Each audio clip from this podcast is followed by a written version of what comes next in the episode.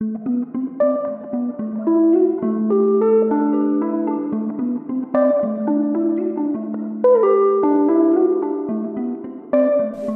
and thank you for listening. My name is James Schofield, and this is the James Schofield Ministries podcast.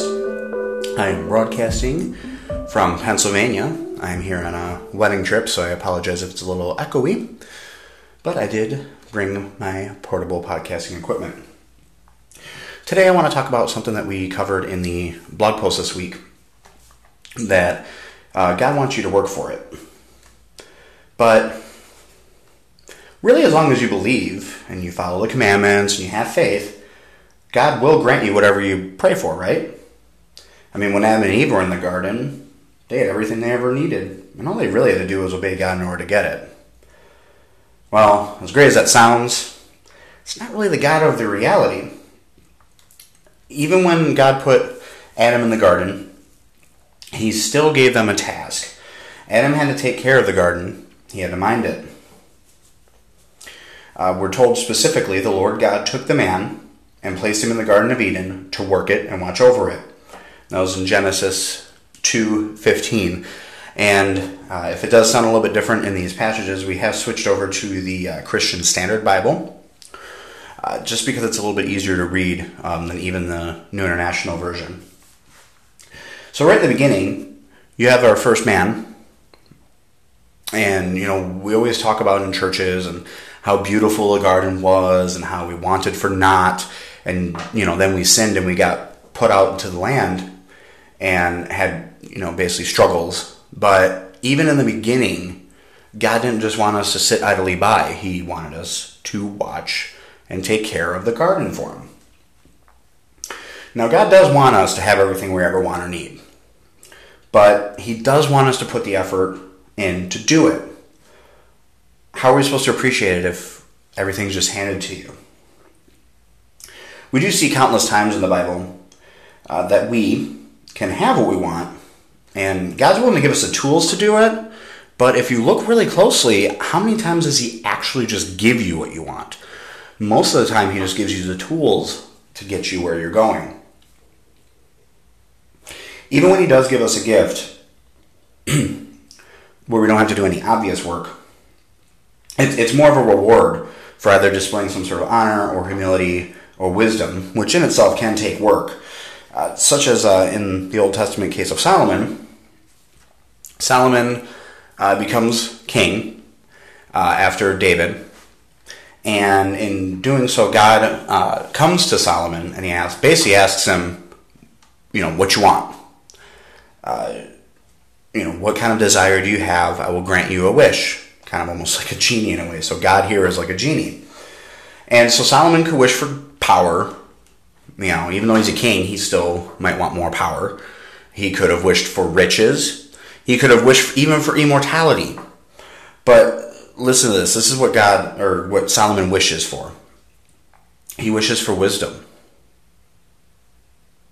Now, if you think about that wisdom, yeah, I mean, that, that's a good thing to have, but you don't have any obvious gains with that. You know, just because you have wisdom, if, if you have wisdom and you're sitting in the desert with nowhere to talk to, with nothing to do, what's that wisdom going to do for you? You know, wisdom is something that it's a tool. It's not actually um, a benefit necessarily on its own. It's a tool to receive other benefits. So when he asks for this wisdom, though, God, he, he gives him the wisdom in order to rule, but he also does something else. Because Solomon asks for wisdom, he even does still give him honor and he gives him riches. And this is because of the fact that Solomon didn't ask for anything just to be handed to him. He asked for a gift that would allow him to achieve the goals that he wanted to achieve. So that, that's pretty significant there, to where even though God is granting a gift without any sort of, I guess, return on investment, for, for lack of a better term, Solomon still just asks for wisdom. And another thing, too, if, if you go into uh, it's First Kings uh, chapter 3, verses uh, 5 through 13, is this dialogue between God and Solomon. And Solomon, in that, kind of paraphrasing it, uh, the reason why he wants wisdom is because even though he is the king of Israel now, he still realizes that in the end, he is still a servant of God. And it, it almost is um, a precursor, if you think about, to when Jesus came. And Jesus pretty much says, even though, you know, the highest of the high of teachers is still a servant to his disciples. So Solomon is kind of displaying almost this messianic um, wisdom there as well by realizing, hey, I may be the king over all, but at the end of the day, I'm still a servant too. So it's very significant there where even asking for something that you'll get, um, whatever gift you're looking for, he still has the foresight to know I can't just ask for riches because what am I going to do with that? Because if you think about it too, if he just asked for riches and he didn't have the wisdom to fully utilize those riches, I mean, in modern days, you can look up and see how many people out there have won the lottery and how many people just a year, two, three, however many years down the line end up bankrupt. Why? Because even though we get these riches, we don't have the wisdom to properly apply those riches. So it's a very significant moment, uh, at least in my eyes in the Bible, because it shows us that even though we can ask God for anything, it doesn't necessarily mean that we should. Um, going into the New Testament, though, this may look like a little bit of a shift, but but bear with me here. There's so many passages about Jesus walking down the street and people coming up to him just basically saying, "Hey, heal me. I'm a leper. I need to be healed. Uh, my son has been stricken with this illness. Please come heal him. My um, brother has died. Come bring him back to life." Or well, not necessarily saying to bring him back to life, but it's too late now. You were supposed to heal him. But then Jesus is like, no, I'm going to go ahead. I'm going to go bring him back to life. Well, this is kind of um, significant in that you think, okay, well, yeah, we're not doing any work then. We're just basically asking him. And I mean, really, all he's asking for is, hey, just believe I can do it, and sure, I will absolutely do it. So that doesn't really seem like a big deal. That just seems like, hey, I can ask for anything I want, and I'm going to get it. Well, that's not necessarily true because when you when you look at the Old Testament, a lot of what is happening there is very external. It's very if you do this, then I will grant you this, or if you get this done, I will do this for you. Most of it is external things. Even the sacrifices, you know, in the New Testament, there you know, Jesus basically never says, "Hey, go sacrifice a sheep in my name," right? Um, and but in the Old Testament, that's all what it is. You know, the sacrifices are external. The service, the serving is external. Uh, all the work is external, but don't get it twisted because in the New Testament, you still have to work for whatever blessings you wish to receive, even from Jesus. In having these people come up to him and ask them for healing, or ask them, or ask him to be fed, or to come to their house anything really, any blessing that they're seeking from Jesus, they're still doing work. And what I mean by that is they're doing internal work. Okay? They're not going out and they're not, you know, working the fields or they're not necessarily, um, you know, in the case of Solomon, getting wisdom in order to rule people. No, they're developing a way to rule themselves in their hearts. Because you have to remember, when Jesus was on the scene, there were no Christians. You know, there wasn't these people who were saying, okay, this guy named Jesus is going to show up and let's start studying his teachings now. How can you do that? He's not here yet. So these people who are coming up for him, to him for healing, they're Jewish. They were raised in the law. They were raised in external sacrifices to the Lord.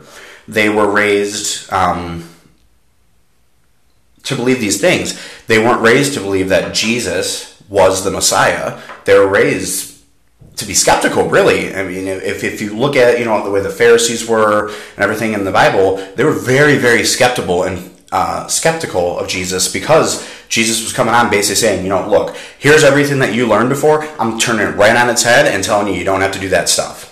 So, by these people coming up to him who are Jewish, and these people who are coming up to him who are Roman, even. Now, these people obviously don't even didn't even know who the Messiah was because they had different gods, of course. So we had Romans and Jews coming up to Jesus and basically believing in him enough to want, uh, to believe that he will heal them or will feed them. So this is kind of crazy because, I mean, how easy is it for you to, within minutes of meeting somebody, because mind you, these people literally are just now meeting Jesus. I mean, they've heard about him, they've heard that he can do miracles, but really, at the end of the day, they're just meeting him for the first time. How many people can really say, without a doubt, that after meeting somebody within about five minutes, that they believe in them to do anything in the world? That they can move mountains, that they can heal the sick, that they can provide food, everything that Jesus was able to do, these people were believing he could do within about five minutes of meeting him. That takes a lot of internal work. I mean, you're literally putting everything that you've ever believed completely on its head and starting completely over with your belief system. That's pretty significant there. I mean, even when you look at it through the eyes of um, with, with Jesus when when he's talking about that. Um, you know, he, he again, he's literally just asking people. He asks people two things as well, and this is another thing where he gives us um, work that we need to do internally. Again, it's not necessarily a completely external thing. Uh, it's a lot of internal work, and he gives us our great commandment, which obviously, if you're a Christian right now, you have, I'm sure, heard it a million times. Uh, if you're just new to the faith, or even if you know you've never heard it before, it happens. Um, basically, this uh, this scribe comes up to Jesus, which a scribe back then was kind of like a lawyer, or basically somebody who studies the law. He comes up to Jesus in the uh, Gospel of Matthew, and he asks Jesus what commandment is the greatest. Because now, this is also a significant moment because if you think about it, yes, Moses had those Ten Commandments. Great, we have those. But if you really look closely, um, I mean, there's literally hundreds of commandments, and, and commandments, in essence, is, is, is a form of law. So they had like hundreds of laws that you had to follow. I mean, it wasn't just, you know, you know, don't kill, don't covet thy neighbor. Yes, those were obvious ones. But then they even had certain ways that you were supposed to eat. They had laws regarding uh, debts, which a little bit of a tangent. Um, the whole seven year forgiveness rule is is really a Jewish thing. Um, every seven years, they would have this feast, and during that feast, they would um, forgive past debts, basically. So um, they had different laws around that. They had laws around what sacrifices you were supposed to make on what days. They had laws around who you're supposed to speak to. I mean, there was laws around everything. So asking Jesus, "What's the greatest commandment?" is like asking, like me, "What's my favorite chocolate?" I mean, there's just so many out there. How, how am I supposed to choose? So Jesus, though, he answers this, and he, and he said to him, Love the Lord your God with all your heart, with all your soul, and with all your mind. This is the greatest and most important commandment, uh, which is uh, that that's Matthew uh, 22 verses uh, 37 through 38. Now that's easy enough because I mean, you know, these people and and people uh, going on, they were taught to believe in in God. They were taught to love God with their heart. I mean, it was a continuing that this almost exact phrase is said throughout the Old Testament. So, I mean, that's already ingrained in everybody. So, that's simple enough. That's not really anything that you're necessarily, I guess, working for because that's something that you just had ingrained into you. It's almost a habit at this point, right?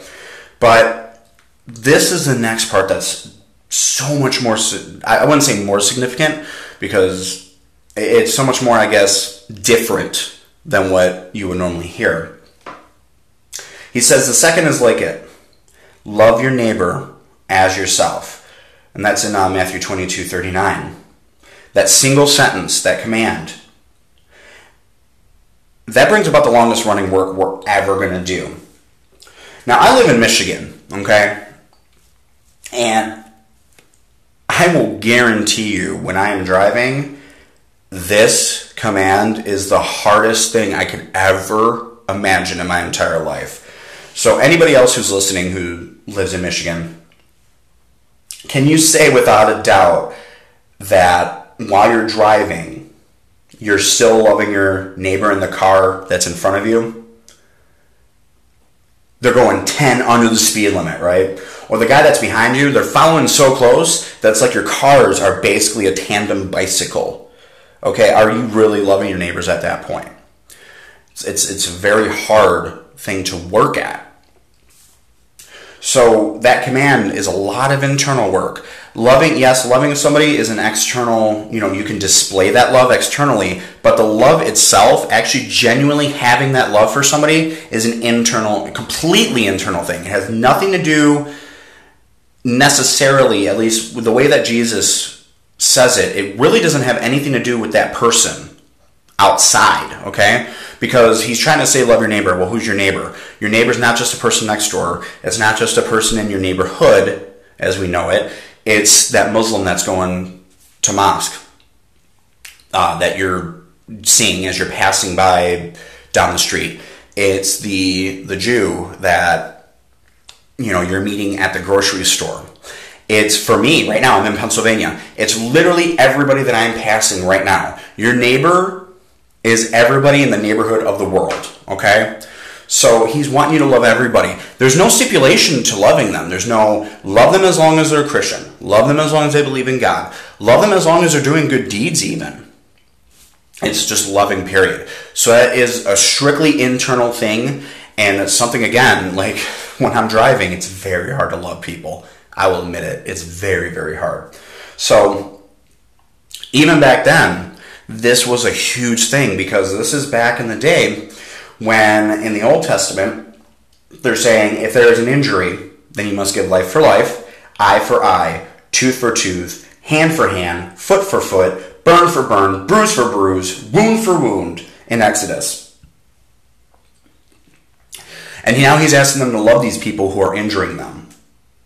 He goes on even to say, you've heard it You've heard that it was said, an eye for an eye and a tooth for a tooth. But I tell you, don't resist an evildoer. On the contrary, if anyone slaps you on your right cheek, turn the other to him also.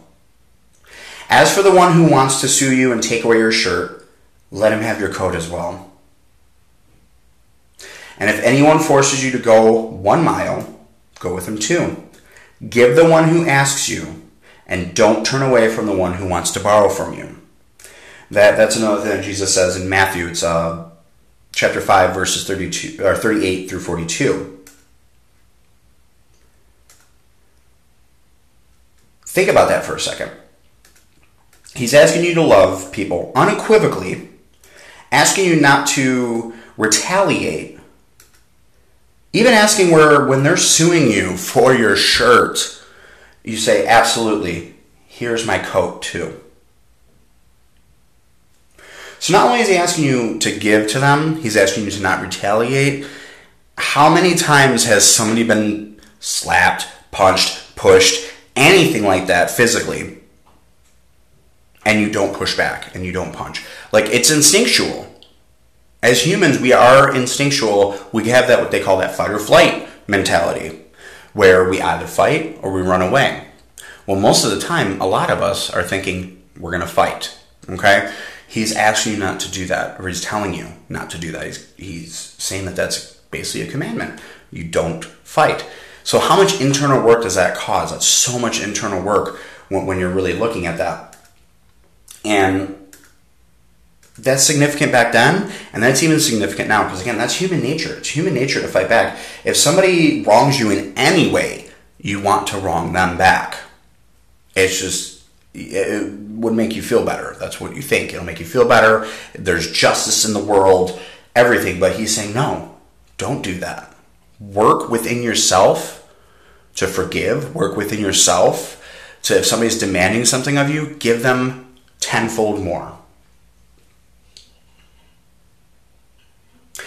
He tells you too, uh, he tells us later on as well, uh, after this speech, he goes, For if you love those who love you, what reward will you have? So right there, he's automatically saying that. And that, that was still in Matthew, that's chapter 5, uh, verse 46. He's basically saying right there, if you love those who already love you, what reward are you going to get? So right there, he's inviting you or, or saying, look, you have to put the work in. Because if you're loving somebody who already loves you, how much effort does that really take? Oh, yeah, they love me. Not that hard to love them back. So he's asking you to love your enemy. He's asking you to love these people that are wronging you. That takes real work. So the next time you pray, keep in mind that God wants us to work for it, whatever it is. If you want something, don't just ask for it, ask for the tools and the guidance to get it. Not only will God get you what you want, you're going to appreciate that much more. Because knowing that although God guided you, He gave you the tools, He also allowed you to be the one to accomplish it. It's not just Him giving it to you. So I want to invite you the next time that you're praying to do that. Instead of praying for um, the riches, instead of praying for the house, instead of praying for that car, ask God to give you the tools to get that car or to get that house or to get those riches yourself. Once again, I'm James Schofield. This is the James Schofield Ministries podcast. I want to invite you to rate and subscribe to me. Uh, we are available on every major platform. We're available on iTunes where you can rate and subscribe. We're on Google Podcasts, Google Play Music, uh, TuneIn Radio, pretty much you name it, and we're on it. Feel free to subscribe. Thank you again for listening. We'll be here next Saturday as well. And I do hope to hear from you again. And if you do want to leave any comments, feel free to do that as well. Uh, it's right on our homepage at schofieldministries.org. Uh, if you go to our podcast section, you'll be able to see all the podcasts that we have going on. And if you download the Anchor app, which is uh, just type in Anchor in your Google Play Store or in your uh, Apple uh, Store, you'll be able to uh, leave us voice messages that we'll also be able to play on the next episode. Thank you again for listening, and I do hope you have a wonderful week.